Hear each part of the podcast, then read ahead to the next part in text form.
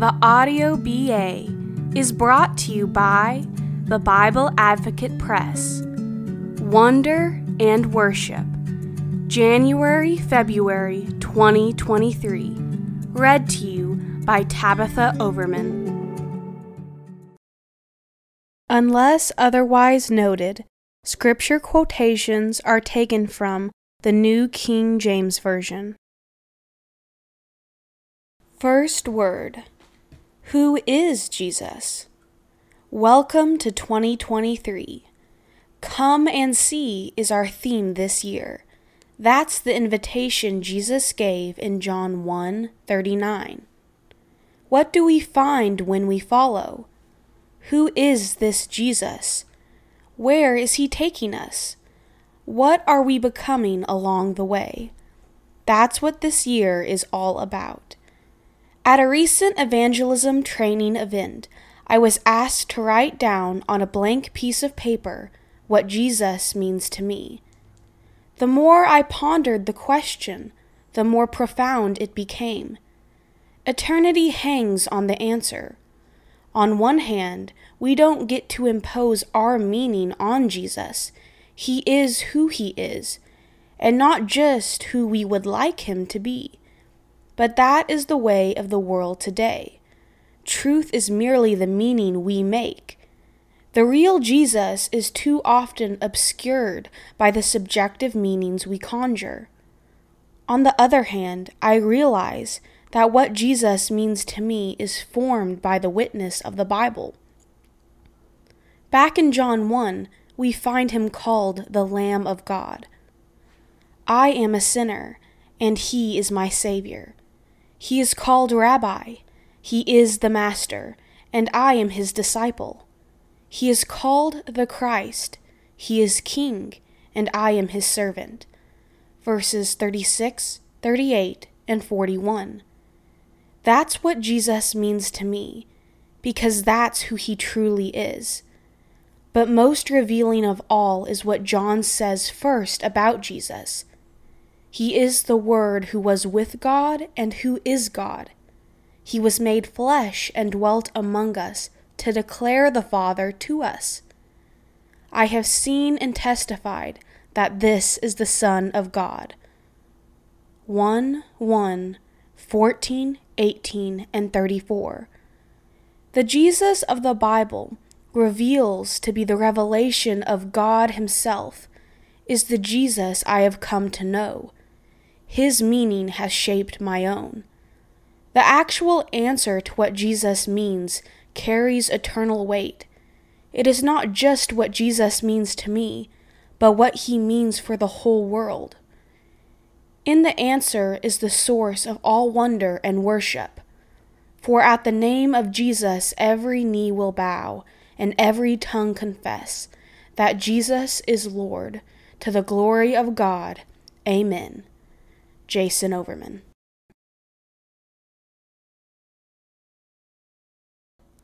Fear of the Lord. Come and see the holiness of God by Jody McCoy. The fear of the Lord is the beginning of wisdom, and the knowledge of the Holy One is understanding. Proverbs 9 10. From Adam to Noah, God related to humanity as a single community unified by a common language. They were governed not externally by God's law, but by their conscience. Paul speaks of this internal governance in Romans 2 14 and 15. Even without a written law, the people knew right from wrong. Adam and Eve knew it was wrong to disobey God. Cain knew it was wrong to murder his brother. As the years passed, this community lost their fear of God, perhaps by mischaracterizing God's long suffering as moral ambivalence. Instead of living obedient lives in gratitude for God's grace, they succumb to all sorts of evil desires. When we arrive at Noah's day, we read Then the Lord saw that the wickedness of man was great in the earth, and that every intent of the thoughts of his heart was only evil continually. And the Lord was sorry that he had made man on the earth, and he was grieved in his heart. Genesis 6 5 and 6. How sad! God created humans in his own image as the pinnacle of his earthly creation. He gave them the unique privilege of returning his love by freely choosing to obey him. Instead, humans use that freedom to reject God's love by losing their fear of him and disobeying him. They corrupted each other until all in the community but one had decayed into a universal rejection of God's love and goodness. God grieved over their choice, knowing the fate they had chosen for themselves. As Noah labored for decades building the ark, his work became God's daily warning to turn from sin before it was too late. Instead, the people mocked Noah, defying God's warning until the day his holy judgment came with the flood. At that time, the breath of life God had given them was taken from them as they sank into the deep. God is holy. The troubling question is how could the entire world become so depraved? Scripture doesn't say, but it's reasonable to infer that humanity had adopted a herd morality, a mindset that believes as long as I follow the crowd, I'll be okay. We all get a safety in numbers feeling from being in a group. If everyone is doing it, how can I be held individually responsible? The flood is our warning that safety in numbers provides no escape from God's judgment. Though God is long suffering and loving, God is also holy. He will not tolerate sin forever. Let's say you're walking in a city park with a gentle breeze blowing through the trees and squirrels playing in the thick grass. As you head for the pond to feed the ducks, you are tempted to take a shortcut across the grass instead of following the meandering paved trail. You're about to step onto the grass when you notice a sign that says, Please stay on the trail City Ordinance number 1215. That's the scenario. Now ask yourself three questions. If I'm the only one in the park, would I ignore the sign and walk across the grass? If I'm in a crowded park and no one else is walking on the grass, what would I do then? If I'm in a crowded park and everyone else is walking on the grass, would I walk across the grass? Perhaps you'd resist the temptation to walk across the grass in the first two scenarios. But what about the third one? This is the power of influence. Whatever others do influences what I do, even when I know better. Likewise, what I do influences what others do, for better or for worse. Most of us tend to follow the crowd, without realizing the crowd is also following us. My choices affect those around me. Now let's say that everyone else is walking on the grass. And a park policeman arrives just as you step out onto the grass. He asks if you saw the sign, then gives you a ticket. Do you feel a sense of injustice that you got a ticket when everyone else was doing it too? This feeling that I'm only doing what everyone else is doing is the herd morality it's the feeling that I can't be held individually responsible for my actions if I'm just one of the herd. But are you right to feel unjustly treated? The fact that others also did wrong only adds to your guilt because your example encouraged them to do wrong. It's true that they are just as guilty as you, but not all wrongdoers get caught right away. The people of Noah's day probably felt the same way. They were safe to disobey God because everyone else was doing it too. They no longer felt personally accountable to their Creator. God is personal. Our human nature is intriguing. We don't want to be held individually accountable for following the crowd. Yet we still wanted to be treated as individuals. We can't have it both ways. Either God sees us as individuals or he doesn't. Do you remember when Abraham negotiated with God? God was about to destroy Sodom and Gomorrah because no hope remained for the people to ever turn to God. Their continued existence would only corrupt others who still had hope. Abraham was concerned about his nephew Lot and negotiated with God. What if there were fifty righteous people there? Would you destroy the righteous with the wicked? What about forty? What about thirty? Twenty? Ten? It appears that Abraham was asking God, Do you just see masses of people, or do you see individuals? God replied that if ten righteous remained in the city, he would spare not only the righteous, but also the entire city for their sake. God's answer indicates that he sees each individual and more. He also sees their potential influence. As long as a righteous influence exists, there is still hope. But by silencing all such influence, the citizens of Sodom and Gomorrah had extinguished all hope of their redemption. God is a God who cares for individuals, who creates a moral law to protect the rights of individuals. What you do matters when you alone remain faithful while all those around you are doing wrong. God sees. We each make our own choices. Your choice has meaning, especially when the crowd is going the other way. There are 8 billion people on earth, yet God knows every hair on your head. Matthew 10 29 through 31. The fact that most others are making the wrong choice changes nothing. Because He wants the best for you, He cares about the choices you make. That's who God is. God will judge. If we hate injustice, stealing, lying, cheating, rape, murder, sex trafficking, child abuse, political corruption, and immorality, how much more does God, who sees the hearts of everyone, hate evil? Psalm 7:11 tells us that God is angry with the wicked every day. Praise God that he will not tolerate evil forever. He has appointed a day when he will judge the world. Acts 17:31 on the day of the Lord's wrath. Zephaniah 1 14 through 18. Jesus will be revealed, and in flaming fire take vengeance on those who neither know God nor obey the gospel.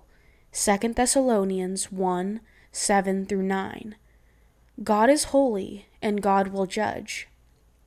In 2 Peter 3 3 through 14, Peter describes the world in the last days. He says scoffers will come, walking after their own lusts, openly doubting God's past judgment in the flood and God's future judgment at Christ's second coming. It's a repeat of the world that mocked Noah before the flood. Peter goes on to say that even if a thousand years or more pass before Jesus comes, don't interpret this delay as moral ambivalence. God will bring the judgment he promised. His delay is his long suffering because he wants everyone to repent and turn to him. But for those who persist in evil, the day of the Lord will come as a thief in the night. Knowing God's promise that he will destroy the world by a consuming fire of holy judgment, what manner of persons should we be in all holy conversation and godliness? Scripture categorizes people into those who fear God, his children, and those who don't, the world. The fear of the Lord is to hate evil. Proverbs 8:13. Because sin brings God's holy judgment. It is right for us to fear God's coming judgment on those who embrace sin and be moved by compassion to warn them. Worship Wars by Cindy Aurora. Scripture quotations are from the ASB, unless otherwise noted. And he, the false prophet, makes the earth and those who dwell in it to worship the first beast, whose fatal wound was healed. Revelation 13:12. God rescued Isabella from a homosexual and destructive lifestyle. Looking back, she realized how even the music she had listened to glorified corruption. The lyrics honored what God calls evil and drew her deeper into darkness. She was literally worshiping the enemy of her soul by singing along to his mantra. Worship is exactly what Satan has always desired. He wanted to be like the Most High God. Isaiah 14:14. 14. He sought to get Jesus to worship him during his wilderness temptations. Matthew 4 9. Even today, he continually seeks to be worshipped. God alone is worthy of worship. He rules the universe from his heavenly throne. Revelation 4. God shines forth brilliance and beauty, and is surrounded by a rainbow of mercy. Verse 3. Light and power emanate from his throne, and the four living creatures continually worship around it. The twenty four elders fall down before the throne. Heaven vibrates with the worship of God. This is the worship war. Satan longs to receive the praise that God alone deserves. Currently, the war rages in the heavenlies and in individual hearts like Isabella's. God created us to worship Him. Isaiah 43:21. Yet Satan is always tempting us to honor things or people rather than God. Who has your heart in this worship war? There is no middle ground. We are either in God's camp or the enemy's. Whose priorities do we follow? Whose songs do we sing? Who is winning the war in our hearts? One day that war will explode onto the earth, Satan will empower his false prophet to make the earth worship him. Revelation 13:12. Once his worldwide worship is established, Satan will demand worship by death threats and economic pressure. Verses 15 through 17. Don't panic, I have good news. Jesus has already triumphed over Satan at the cross. Colossians 2:15. God will pour out his wrath upon Satan and his minions, ridding the earth of his evil forever. Revelation 14 through 19. Finally, the war will be over. We will no longer struggle to keep God's first in our hearts. God will dwell among the people he loves, wiping away our tears. Revelation 21. Forever we will sing our uninhibited worship to him I look forward to that day. Come, Lord Jesus, come.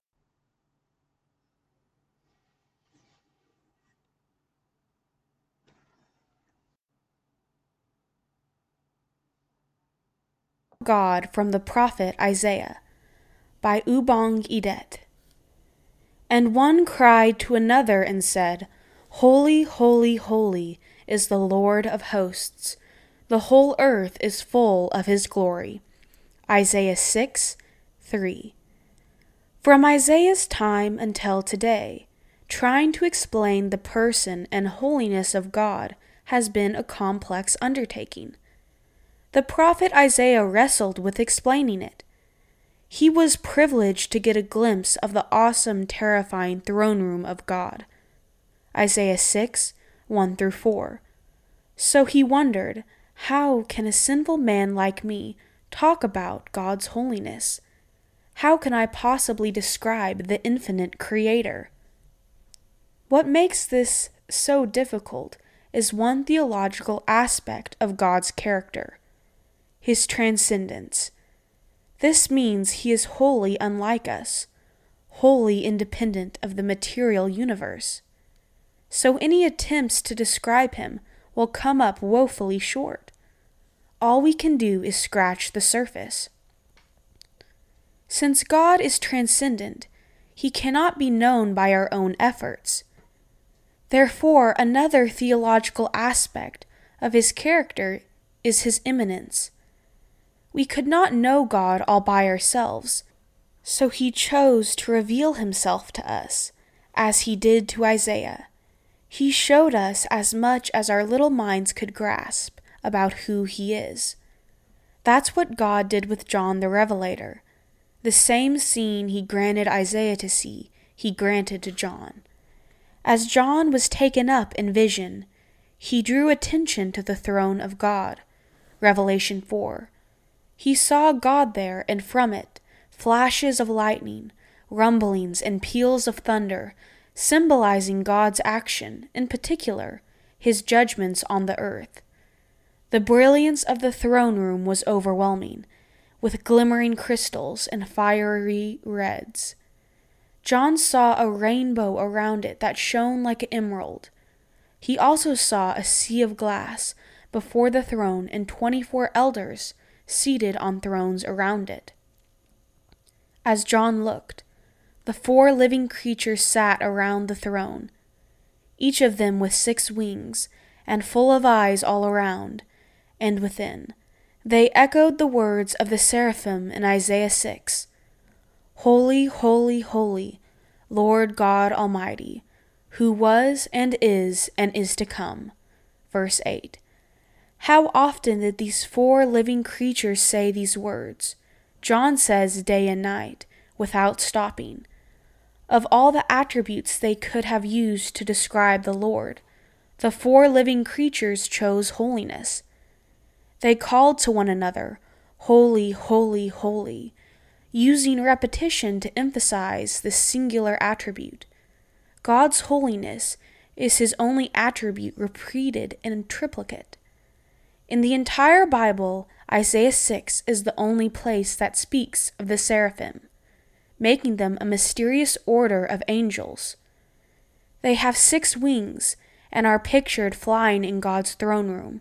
Their wings cover their faces, and feet, perhaps, because God's glory is too intense to view, and because of the holy ground they tread, as Moses experienced. Exodus 3. Defining holy. What does it mean that God is holy, holy, holy?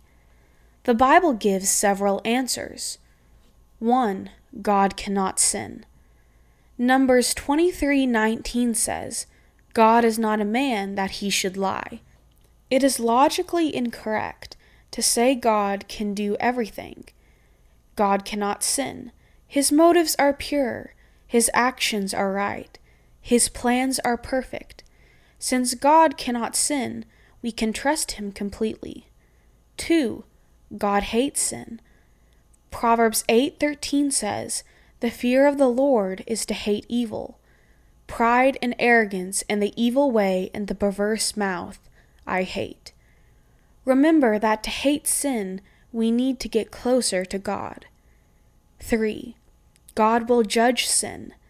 Hebrews 9:27 says, "As it is appointed for men to die once, but after this the judgment." God's justice flows from his holiness because he is all good and will one day judge all sin. Only one of two people will take the judgment for sin the sinner on Judgment Day, or Jesus, who took the judgment for sin on the cross.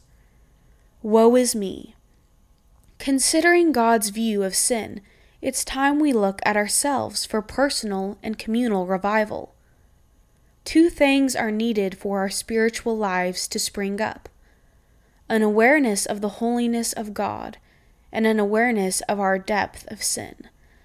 Isaiah expressed this Woe is me, for I am undone, because I am a man of unclean lips, and I dwell in the midst of a people of unclean lips. For my eyes have seen the King, the Lord of hosts. 6 5. Isaiah was given an amazing opportunity, but he wasn't prideful that out of all the people in the world he was chosen for this privilege. When he saw the glory of the Lord, he was overwhelmed by the weight of it, and the weight of his own sin. He understood the deep wickedness of his own heart. Sometimes woe is used in the Bible to denote an inescapable distress or a feeling of grief so serious that words can't express it. People think that their sin is not serious because they use the wrong standard themselves. We realize our sins are serious only when we encounter the standard of God's holiness. Isaiah experienced that holy standard, and in comparison with God's, he came up short. Like God's writing on the wall to Belshazzar, king of Babylon, he told Isaiah, You have been weighed and found lacking. Isaiah wasn't close, neither are we. By ourselves we are hopeless. Isaiah understood the depth of his sin when he was commissioned as a prophet. As far as we know, the Bible doesn't tell us that he was especially sinful. Compared to those around him, he was holier and more righteous than most. But seeing God, he came face to face with himself, and he didn't like what he saw. He knew guilt. Found guilty. Guilt is not a nice feeling. In the world today, people seek to escape feelings of guilt. But the Word of God is a mirror that shows His holy standards and how we fall short of them, and how His Spirit convicts us to be repentant of our sin and guilt. Some sins the Bible says we are guilty of are pride, fornication, uncleanness, inordinate affection, evil concupiscence, covetousness, idolatry, anger, and wrath, malice, blasphemy, filthy communication, lying, selfishness, and unfaithfulness, gossip, discontentment, stubbornness, drunkenness, envyings, unforgiveness, and unsubmissiveness, hate, hard heartedness, homosexuality, abortion, swearing, ungratefulness, lack of mercy. We are lovers of self, mockers, thieves, tax evaders, busybodies, etc. Romans 1, 2 Timothy 3. When Isaiah saw God, he saw himself in this list, and he was overwhelmed by it. Have you come to the point where you can say, Woe is me? Before we can move forward to where God wants us to go, we must first face our holy God, and like Isaiah, say, Woe is me, I am unclean. The good news is God did not reveal this to Isaiah to rub his face in his own guilt. He did it to show Isaiah the way of escape. The only true escape is through the mercy and forgiveness of God in Christ. Yes, God is a holy God. One day we will join the billions of people at the throne and praise Him for His holiness that cleanses us from sin. Amen. Questions and answers. How do we reconcile the Bible's teaching of a God of love and a God of wrath? There is no reconciliation to be made in God's nature. God's love and God's wrath exist in the context of one another. As surely as a mountain's peak cannot exist without the valley deep, so God's love cannot exist without his wrath. The height of God's love, expressed in what is good and compatible with his design, highlights God's wrath, expressed in judgment of everything that is not good or defies his design. The love of God and the wrath of God are but views of the same attribute of God from different perspectives His holiness. The sovereign God is the supremacy of holiness. Isaiah 6 3. As God is holy, so those who are in the light are made holy by him. Leviticus 19:2. But those outside the holiness of God receive his wrath. For the wrath of God is revealed from heaven against all ungodliness and unrighteousness of men, who suppress the truth in unrighteousness. Romans 1:18. Most important, what is impossible with man is possible with God. He provides his holiness for us if we believe and receive his divine design in Christ Jesus. Matthew 19:26 and John 1:12. Because God is holy, he sent his holy son to die in our place and take the punishment, judgment, and wrath as our substitute to sanctify, make holy his people. Only by the wrath of God expressed by the sacrifice of his only begotten Son do we experience the love of God. Christ's payment satisfies God's judgment for the sins of those who express their faith in God, to redeem them from a hopeless end. He was wounded for our transgressions, he was bruised for our iniquities.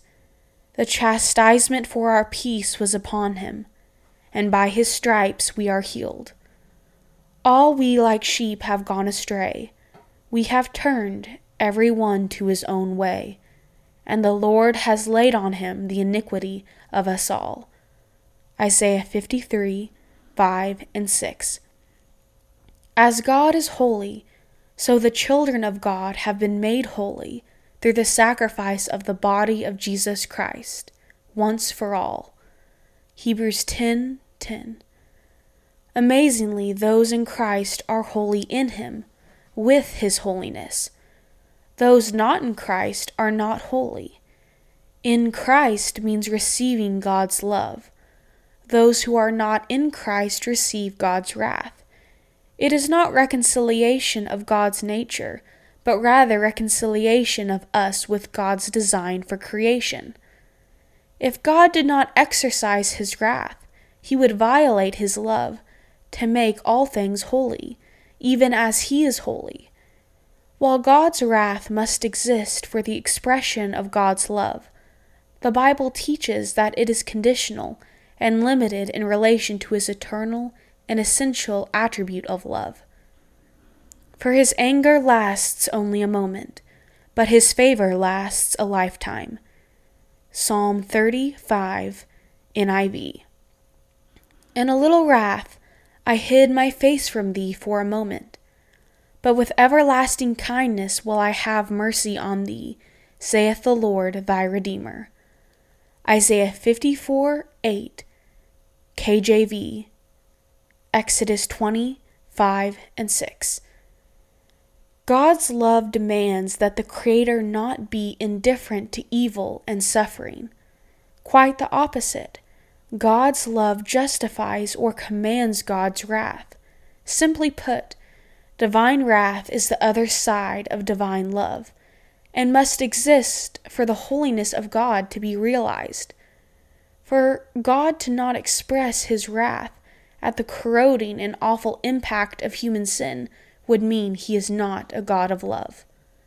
Elder Chip Hines. Holy, Holy, Holy by Marcia Sanders. Scripture quotations are from ESV unless otherwise noted. David was confused. His pastor had said we were to be holy as God is holy. But David wasn't sure what he meant, or even which word he meant.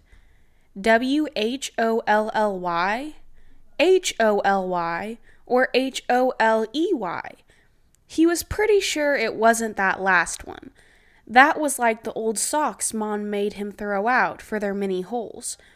When David looked up holy in the dictionary, the definition talked about being full or complete. That could describe God. He is definitely complete. He doesn't need anything. He created everything. So what would be left for him to want? Then David thought about the cover of his Bible, the Holy Bible. So what does holy mean? Back to the dictionary. Ah, this must be it, he thought. It said, worthy of complete devotion as one perfect in goodness and righteousness. Sounded like God, all right. Did not sound like David. It's like, in what universe am I worthy of complete devotion or perfect? David wondered as he sat on the front porch talking to Skippy, his chocolate lab.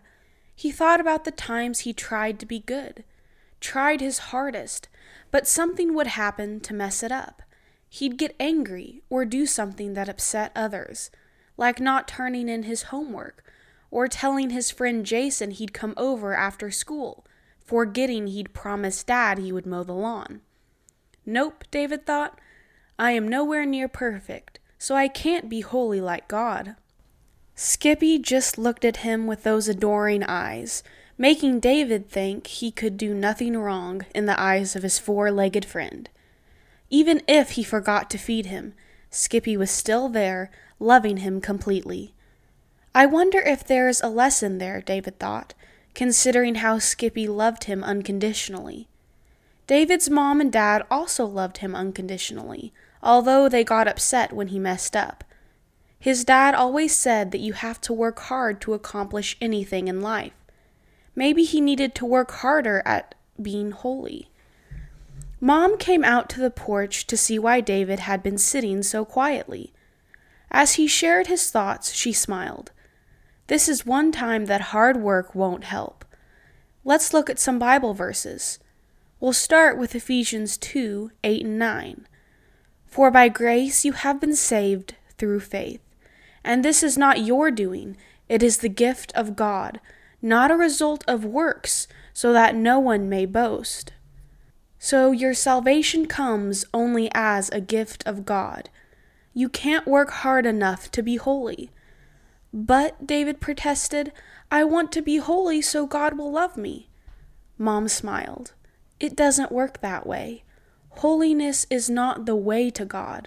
God is the way to holiness. She continued, Remember John 3:16? You memorized that one last year. For God so loved the world that he gave his only begotten son, that whoever believes in him shall not perish, but have eternal life. NASB. He has already shown how much he loves you. So, David said slowly, I can't earn my way to God by being good? No, when you accept the sacrifice His Son made for you and give your heart completely to Him, then God's Spirit will teach you about holiness and how to be more like Him. Wow, thanks, Mom, David smiled. That helps a lot. Now, one more question. Can I have some of those cookies I smell? Before the Big Break Learning to Trust the God of Elijah by Benita Hela. Imagine the most powerful man in a country. He is the king. He has some major resources. His rule stretches far and wide, and he is evil. So evil that it was said he did evil in the sight of the Lord more than all who were before him. 1 Kings 16:30. The passage goes on to say, and it came to pass, as though it had been a trivial thing for him to walk in the sins of Jeroboam, the son of Nebat, that he took as wife Jezebel. And he went and served Baal, and worshipped him. Then he set up an altar for Baal in the temple of Baal. Ahab did more to provoke the Lord God of Israel to anger than all the kings of Israel who were before him verses 31 through 33. Now imagine another man called by God to confront this powerful and wicked king, the prophet Elijah. Picture yourself in his place. You feel the unmistakable call of God to speak against blatant evil, but you know what that call might mean. Would you trust God? Would I? It's hard to say whether I would have had the faith to do what Elijah did. Elijah was called to not only confront Ahab, but also curse the very land in the presence of Ahab, saying, As the Lord God of Israel lives, before whom I stand, there shall not be dew nor rain these years, except at my word. 17 1. God's prophet was in a difficult place then, but the God he worshipped did not leave Elijah to fend for himself. he led him to a place he could hide, near a brook called Cherith, and added, You shall drink from the brook, and I have commanded the ravens to feed you there. Verse 4 The rain had ceased throughout the land, but God had given Elijah a great place to wait until everything was normal again. He even had a few birds as his personal waiters for breakfast and dinner. Elijah might have thought, I'll just wait it out until the rain comes, or Ahab has a change of heart, or he dies, whichever comes first. But none of those things happened. Instead, the brook began to dry up. The water, once flowing and bubbling over stones and clefts, turned into a thin, shallow creek. Elijah must have watched the receding water line with great concern as it went down, down, down, finally dwindling to barely a trickle, and still no word from God. Waiting. Has that ever happened to you? You've made a decision. You know God was in it. You felt His guidance and direction. So you move forward, feeling on top of the world. Then He says, Wait here, and leads you to a quiet place. You look around. Nothing much is happening. In fact, nothing at all. Except that all you hoped and dreamed for appears to be dwindling all around you. Broken dreams, misplaced hopes, and you have no choice but to wait and hold on a little longer. Will you worship? Will you pray? Will you keep trusting, clinging to the only one who has led you this far?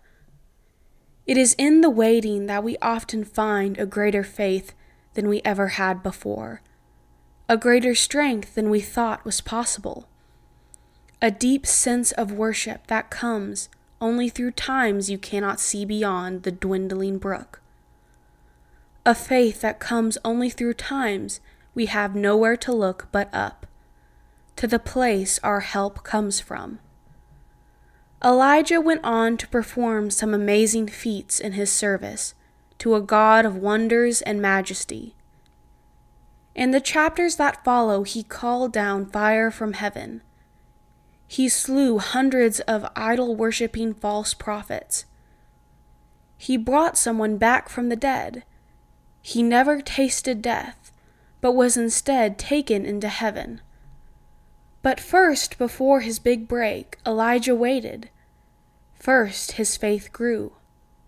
First, he was still and learned to recognize God's voice, not in the thunderous skies and quaking ground, but in the gentlest of whispers. There he learned that our God is truly a God of wonders, and that he is worthy of worship. Trust. Maybe you're not quite sure yet. That's okay. Your brook might not be dry enough. Just wait a little longer and trust. The God who led Elijah to a river in the desert, and then through the wilderness into a period of greater accomplishments and success than he ever thought possible, will do the same for you. This is the promise of God who is worthy of worship. He who believes in me, the works that I do, he will do also, and greater works than these he will do. And whatever you ask in my name, that I will do, that the Father may be glorified in the Son. If you ask anything in my name, I will do it. John 14, 12 through 14. Where is the Wonder? By Loren Gjesdal. Scripture quotations are from the NASB unless otherwise noted. The North American Ministerial Council was held in Covington, Kentucky, recently. During that time, the community surrounding the council was hosting an event called Blink. Each night, prominent buildings were lit with laser light shows and just outside the meeting area, a large drone swarm created a three dimensional display that morphed from one image to the next, delighting onlookers.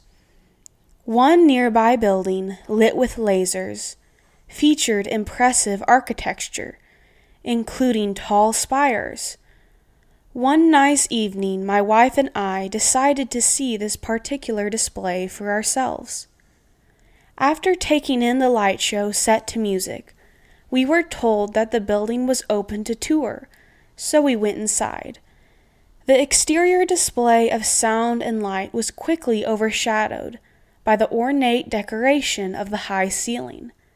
It was supported by massive columns, surrounded by stained glass windows. At one end was an amazing pipe organ, and at the other end, an elaborate altar featuring statues of Jesus, the apostles, and Mary. We found ourselves in a large Catholic church. We were filled with mixed emotions of awe and discomfort. Jesus was on prominent display in the building, but he was just one part, and a relatively small part, of an elaborate display meant to create a sense of wonder. The awe, however, seemed directed more toward the institution of the church than toward the Son on the cross. It made me think about my church and our worship service. Who is at the center? Where is our attention directed? Is there any sense of awe and wonder? Wonder in worship. The prophet Ezekiel knew something about the proper focus of our worship. His vision of God's throne is bewildering, for sure, but one response comes through loud and clear. Standing in the presence of God filled him with not just awe and wonder, but with reverence and fear. Observe Ezekiel trying to describe what he saw. Now, above the expanse that was over their heads, there was something resembling a throne like lapis lazuli in appearance, and on that which resembled a throne, high up, was a figure with the appearance of a man. Then I noticed from the appearance of his loins and upward something like glowing metal that looked like fire all around within it. And from the appearance of his loins and downward, I saw something like fire, and there was a radiance around him as the appearance of the rainbow in the clouds on a rainy day, so was the appearance of the surrounding radiance. Such was the appearance of the likeness of the glory of the Lord. And when I saw it, I fell on my face and heard a voice speaking. 1 26 through 28. God's purpose in sending his Son to die was not simply to forgive our sins, but to remove the barrier that had separated the Creator from His creation. Jesus tore the veil so that we could enter into the presence of the Holy without being destroyed. The question that struck me as I stood gawking at the architecture and decoration of the Catholic Church was whether there is left in us any awe and wonder at the amazing privilege we enjoy in Jesus. I wondered whether our worship service directs our hearts toward reverencing God or reverencing something less. Most of our churches do not boast gold gilded columns, ornate stained glass windows, or giant pipe organs, but maybe we do feel pressure to produce an inspiring worship service with a full band of skilled musicians, playing the most popular songs, or to live stream a service with good lighting and production values. There is a danger that our efforts may aim to impress visitors with our church rather than with our Savior. Let's consider Jesus' promise. And I, if I am lifted up from the earth, will draw all men to myself. John 12:32. Jesus was speaking of the cross, of course, but I think the parallel to the priorities of our local church is valid. If our heart's focus is on increasing the honor and reverence of Jesus' name, he will be present. working to draw spirit convicted hearts to their Savior. Changing focus. The Reformers attempted to redress the Catholic Church's self exaltation by restoring the preaching of God's Word to the center of the church service. Statues were removed, and sometimes all decoration and musical instruments as well, for safe measure. The clear proclamation of Jesus' life and teaching was to receive the main focus of attention, and the individual's response in song and prayer was to be the ornamentation of the sanctuary. In our local church, we are looking at refreshing the look of the sanctuary, updating the AV equipment, and including more instruments in the song service. In each one of these efforts, our best motive is to express reverence for our Savior, to better communicate the gospel, and to increase participation in worship. Our challenge, however, is to not be enamored with the sound and light show, or to be proud of our facility. If done well, all these fade into the background, removing potential distractions so that the gospel can be more clearly heard, Jesus more fully known, and our Savior more sincerely worshiped. Pastor's Desire My prayer for the local church where I serve is that we would long to enter the presence of God each week, to be in awe of the one we are meeting with, to be overwhelmed by the price of the privilege. My encouragement to the worship team each week is to not seek to impress anyone with their skill. Rather, they should invite each person in attendance to express love, gratitude, and reverence to the Creator who gave his Son to reconcile us to himself, and led by example. My prayer is that anyone who attends any of our services will leave saying, Surely the presence of the Lord is in this place, and wish they could have stayed a little longer in His presence, impatient to wait another week to do it again. When someone leaves any COG7 church, May they be thinking something greater than, that sure is a nice facility, or I enjoyed the songs we sang. May their hearts still be singing of God's majesty and mystery, His awesomeness and holiness. Come to the Mount. Moses and the Promise of a Prophet Like Him by Dorothy Nimchuk. Imagine still climbing mountains at the age 120. Moses had an appointment to keep with the Lord on Mount Nebo. After forty years of wandering, the children of Israel had reached the doorstep of the Promised Land.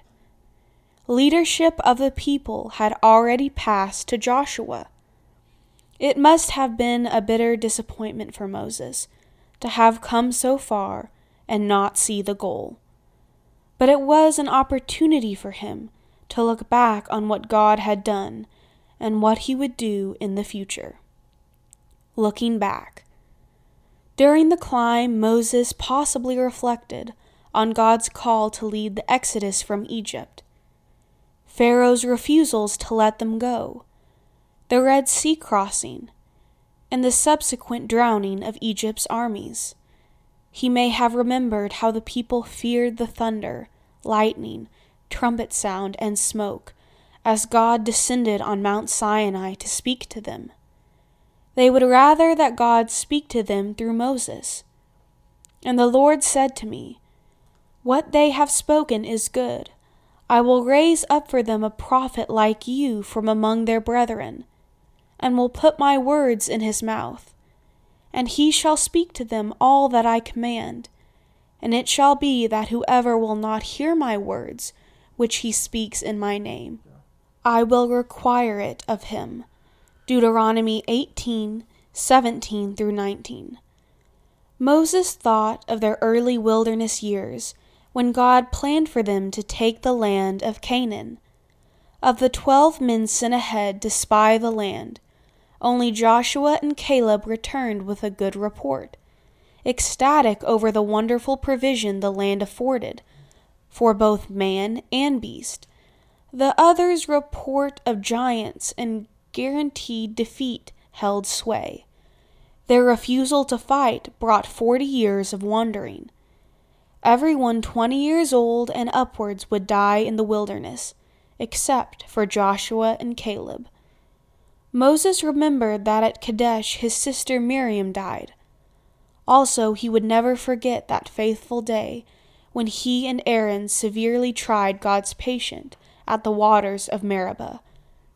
God had said, Speak to the rock. In anger, Moses struck the rock twice and exclaimed, Hear now, you rebels! Must we bring water for you out of this rock? Numbers 20:10.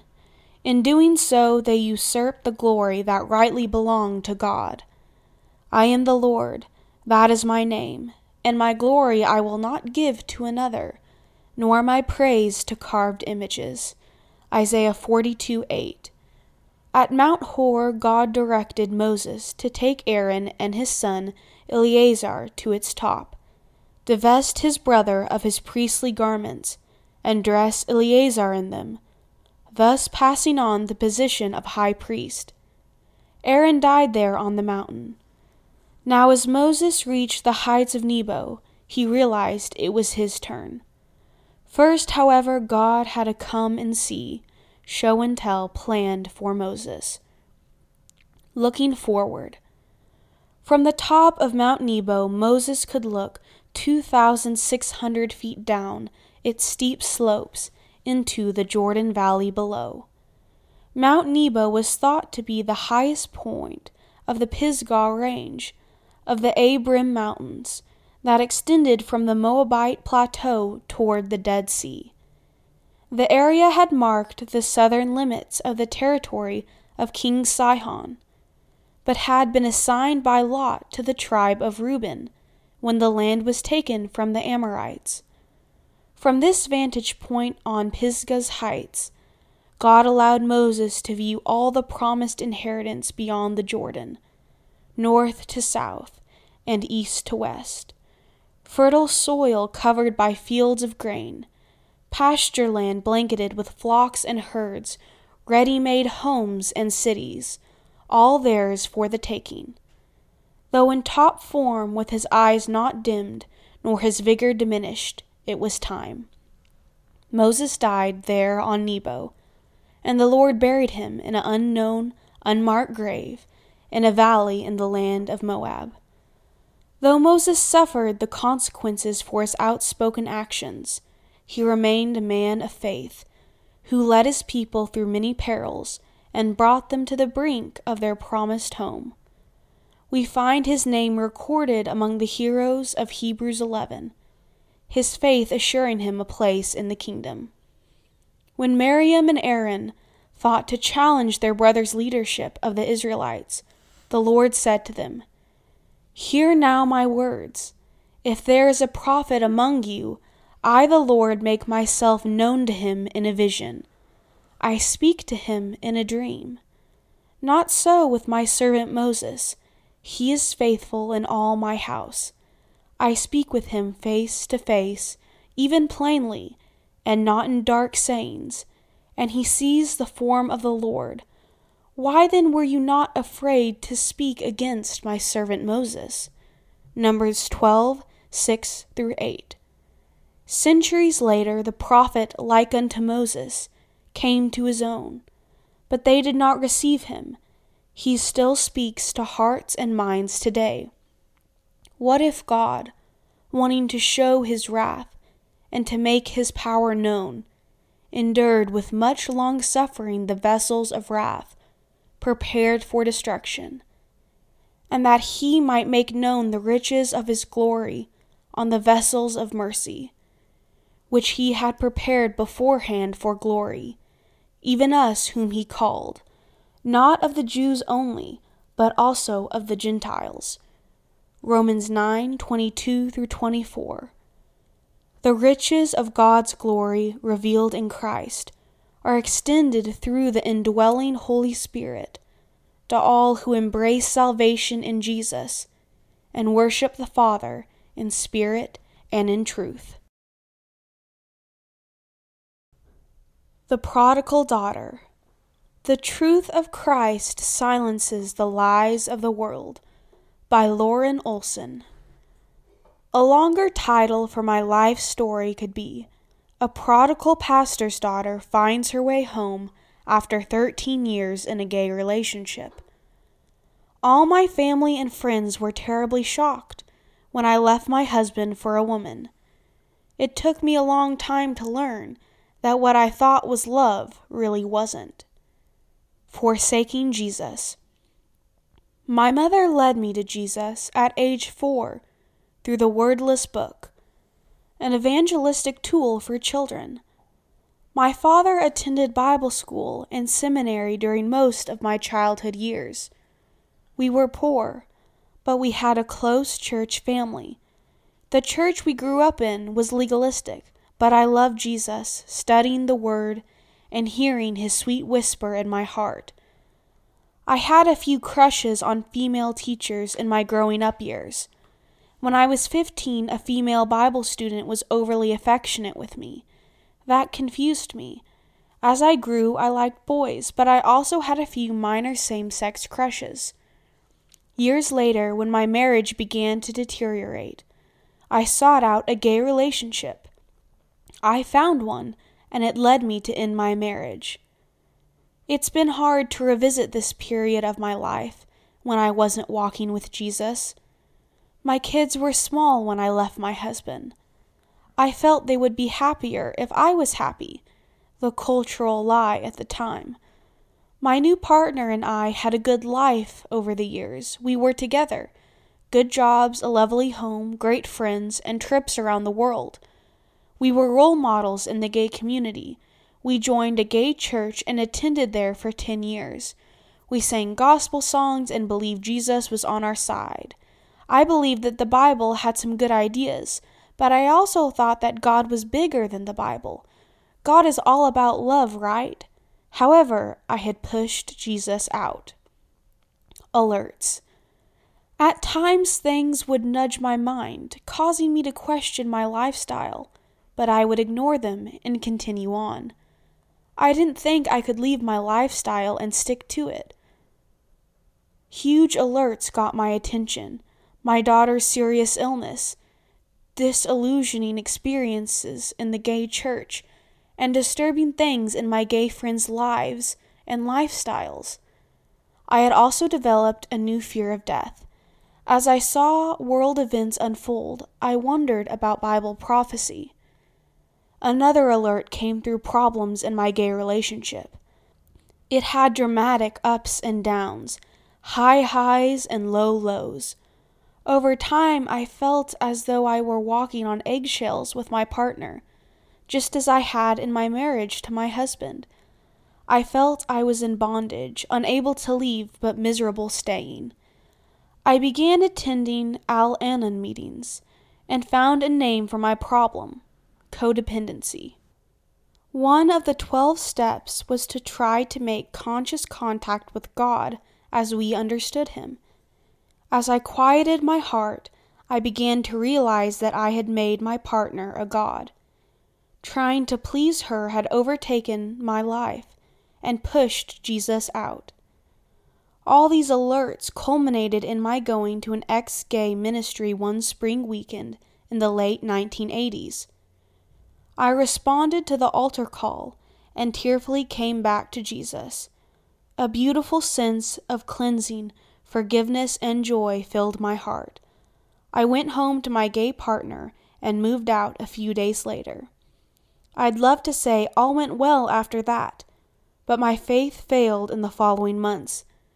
I didn't make time to be in the Word and prayer to nourish my walk with Jesus. I felt lost in a huge church, and I was afraid to tell anyone about my past.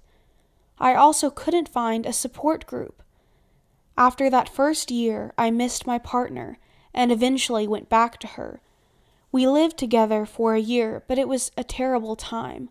I was trying to serve her and Jesus at the same time. This time, when I moved out, it was for good. Finding freedom.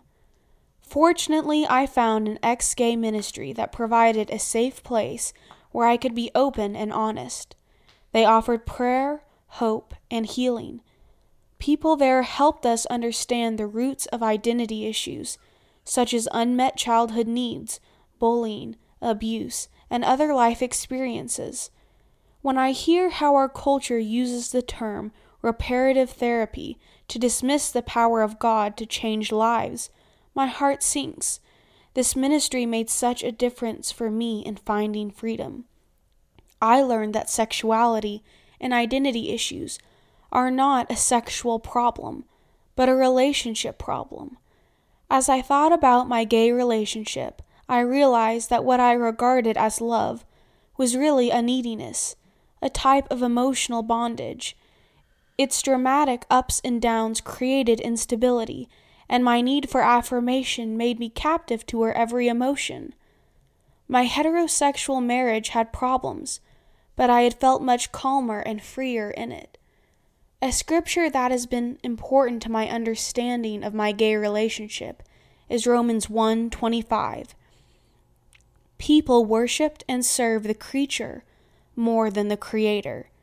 KJV. I learned that as Christians we must keep our eyes on God, the creator, because everything he created could become an idol. One of the most helpful resources for my struggles was a little booklet by Lori Rentzel called Emotional Dependency. A couple of times I felt myself drifting into emotional dependency over the years, but thankfully I haven't struggled with sexual thoughts or temptations. The alarm bells went off when I found myself needing to be there for someone or needing to feel needed. I've learned that the noise of a relationship addiction can drown Jesus out. I need to be honest with myself, calm down with the word and prayer, and quiet myself to hear his voice during these times. Often Jesus nudged me to establish boundaries. Sometimes it was painful to distance myself from a friend, but I knew God loved them more than I ever could. Who am I to play God in their life? I knew that over time I would be relieved and happy to have escaped a relationship addiction, and it would also be in their best interest. Jesus really does fulfill his promise to set us free, and we will be free indeed. John 8:36. Jesus has been healing my identity through the years, teaching me who I am in Christ and that I am a beloved child of God. He has done a new thing in me Isaiah 43:19. Abundant life. During COVID-19, I wrote my memoirs for my family, including six grandchildren. I shared this part of my life because I wanted them to know the freedom Jesus can bring. He instructs us to let the next generation know about his faithfulness. Psalm 89:1. God has shown me his love through his care, provision, and protection in many wonderful adventures, friends, and prayer partners during these years of following Him. Mission trips to Africa, Cambodia, and Honduras provided opportunities to share stories of God's love and faithfulness to me. Jesus truly gives us the abundant life he promised. John 10:10. 10, 10. When I was at uh, a ex-gay ministry, I longed to know if one could leave the gay lifestyle and not look back. Today I can answer with a resounding yes and testify that it's so worth it. I only regret those 13 lost years and the pain it brought to my family. Thankfully, they have been so gracious to forgive me, and I praise God for the joy and blessing they are to me. During these last three or four years, in spite of the challenges of aging, COVID, and health issues, I have had more time to be in prayer and in the Word. As a prodigal daughter returned home, I feel that His whisper is getting louder in my heart, May I always have ears to hear it. Winter morning. A forest sparkles bright in dawning sun, amid new fallen snow this day begun. There's stirring movement here throughout the trees, and rustling boughs, a sermon in the breeze. In quiet celebration of God's ways, the faithful trees stand sure in utmost praise. The woodland thriving patient for the spring, as from a bow a blood red cardinal sings. Lucia Kirsch Haas. Be holy, celebrating the holiness of God by imitating Him, by Ramon Ruiz. Among what God expects of His children is a non negotiable aspect of character holiness. This trait was introduced in the Old Testament and carried through to the New. If we follow after God, we must be holy as He is. But what is holiness? And how can we possibly imitate this aspect of God? The Bible gives us guidance here. Biblical precedent. From early on in the Old Testament, we find what the people of God should be and the corresponding reason. Leviticus 11 44 and 45 is just one of the many texts with a call to holiness. For I am the Lord your God. You shall therefore consecrate yourselves, and you shall be holy, for I am holy. Neither shall you defile yourselves with any creeping thing that creeps on the earth for I am the Lord who brings you up out of the land of Egypt to be your God. You shall therefore be holy, for I am holy. 19:2, 27, and 26, and 21 8. In the New Testament, Peter directly quotes the sentiment in his first epistle. But as he who called you is holy, you also be holy in all your conduct, because it is written, Be holy, for I am holy. 1 15 and 16. It is no coincidence that the entire fourth chapter of Revelation has the holiness of God as its central theme. It is celebrated in a liturgical setting where not only the redeemed, but also the entire creation glorifies God for being holy, holy, holy, the Lord God Almighty. Verse 8 John, the author of this last book of the Bible, has a vision in which he sees an open door in heaven, where the temple of God is located. He is invited to go up to witness the unmatched superiority of the only existing God.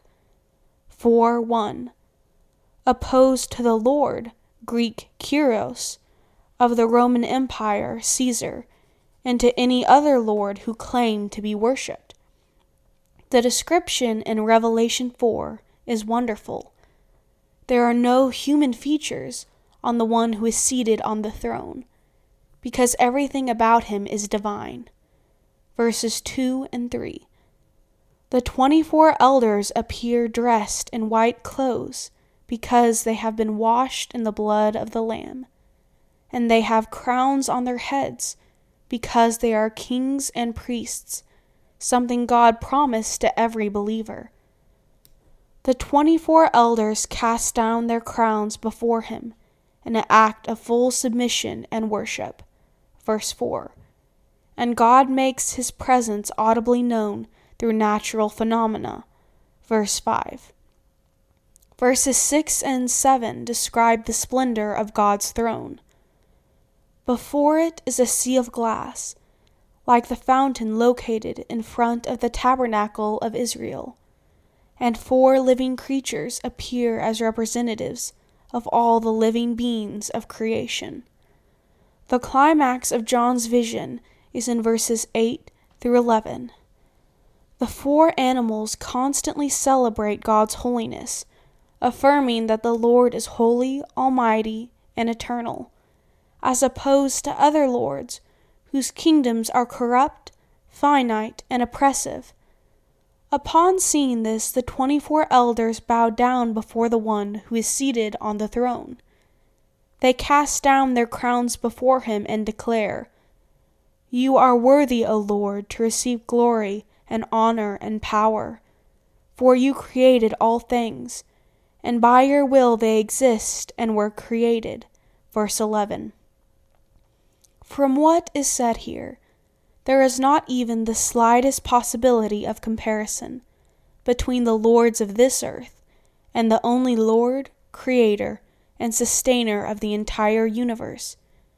In short, it is declared in the heavens God is the only Lord. Imitators, how wonderful and fearful then that this holy God should invite us to be holy as He is holy. This holiness of God is not just a theme of study, reflection, and recognition. It is a subject of celebration for every believer. And the best way to celebrate His holiness, aside from our true worship, is to imitate it. That idea may seem to be utopian and unattainable because the flesh is opposed to God's holiness, and sin abides in every human being. However, by the power of the Holy Spirit that God gives to every believer, it is understood that sin is the exception and holiness is the rule. John the Apostle affirmed this when he said, We know that whoever is born of God does not sin, but he who has been born of God keeps himself, and the wicked one does not touch him. 1 John 5:18. In addition, the theme of holiness is addressed in the Pauline epistles as a demand for the entire church. For example, in his letter to the Ephesians, he literally refers to the believers as saints, holy ones. In verse 4 of the first chapter, he speaks of the word that God does in them. He chose us in Him, Christ, before the foundation of the world, that we should be holy and without blame before Him in love. Paul uses three key terms here. The first is the verb choose, from the Greek eklektos, to select. This selection is not for being better than others, or wiser or richer, because we know that every human is a sinner. But God chooses the people that He knows will fulfill the promise for which He calls them, and that purpose is holiness. The second term is saints, from the Greek hagios, separate. It implies that believers are human beings just like everyone else, but in spirit, soul, and body, they are paradoxically different. The difference lies in the lifestyle they lead, making sure to stay away from sin to imitate God by living in holiness. The third expression, without blame, is from the Greek amomos, without fault. It is derived from the Old Covenant sacrificial system, where the animals that were offered to God should not have any physical defects for fear of being rejected. Thus, believers are called to live spiritually without the stain of sin. Is this possible? The answer is yes, as long as we remain in Christ. Just as the Apostle John said, My little children, these things I write to you, so that you may not sin. And if anyone sins, we have an advocate with the Father Jesus Christ the righteous. 1 John 2 1. Contrasting society. It seems that the subject of holiness is old fashioned. The postmodern era we live in and transhumanism that is already at the door opt for a lifestyle full of relativism and superficiality in everything that is done. This includes human relationships and, of course, their relationship with God. But the church is different. She knows she is called to be a contrasting society and to navigate against the current. She is ready to be rejected, not for committing crimes or practicing injustices, but for refraining from any practice that does not agree with the Holy Scriptures. She celebrates God's holiness, proclaiming that He is the only Creator and the Savior of the universe. Last word Sovereign God. During the pomp and circumstance following the death of Queen Elizabeth II, her full title was sonorously intoned by various officials.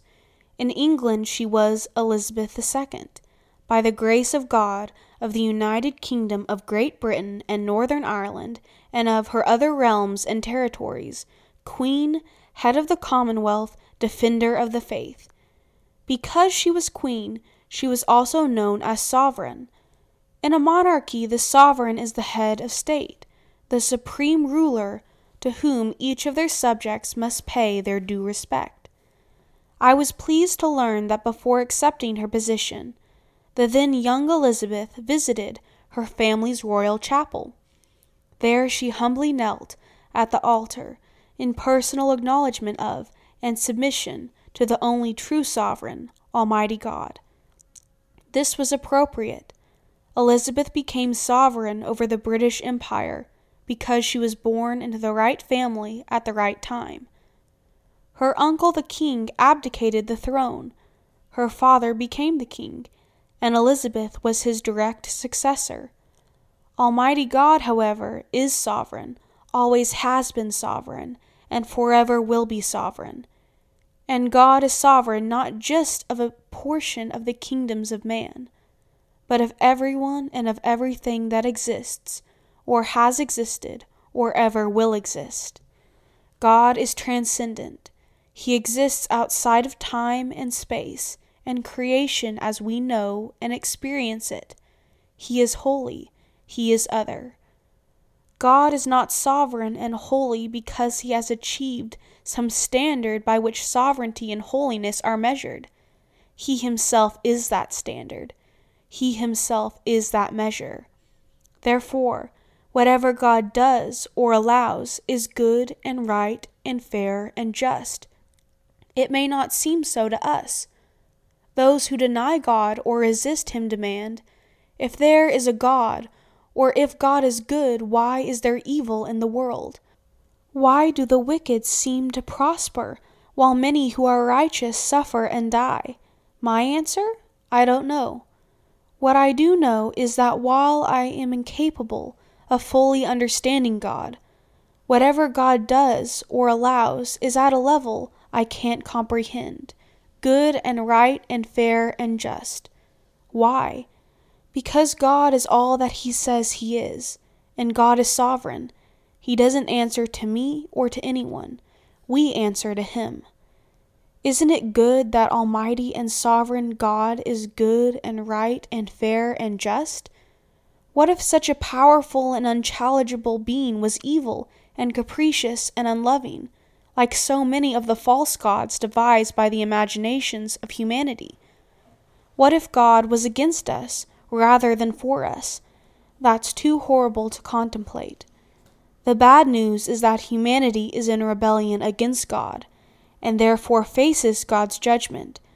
Those who fail to acknowledge their sovereign are called children of wrath, because the wrath of God will engulf them. Ephesians 2 3. The good news is that sovereign God is gracious, and in Christ, he has chosen as his own those who believe, now and forever. I found it touching to watch the great and small of the British Commonwealth bow, curtsy, salute, or in other ways indicate their respect for Queen Elizabeth as her coffin passed by.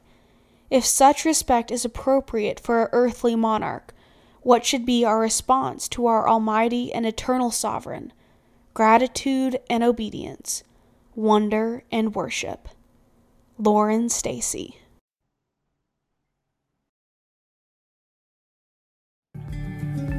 Scripture quotations stated as NASB are taken from the NASB New American Standard Bible.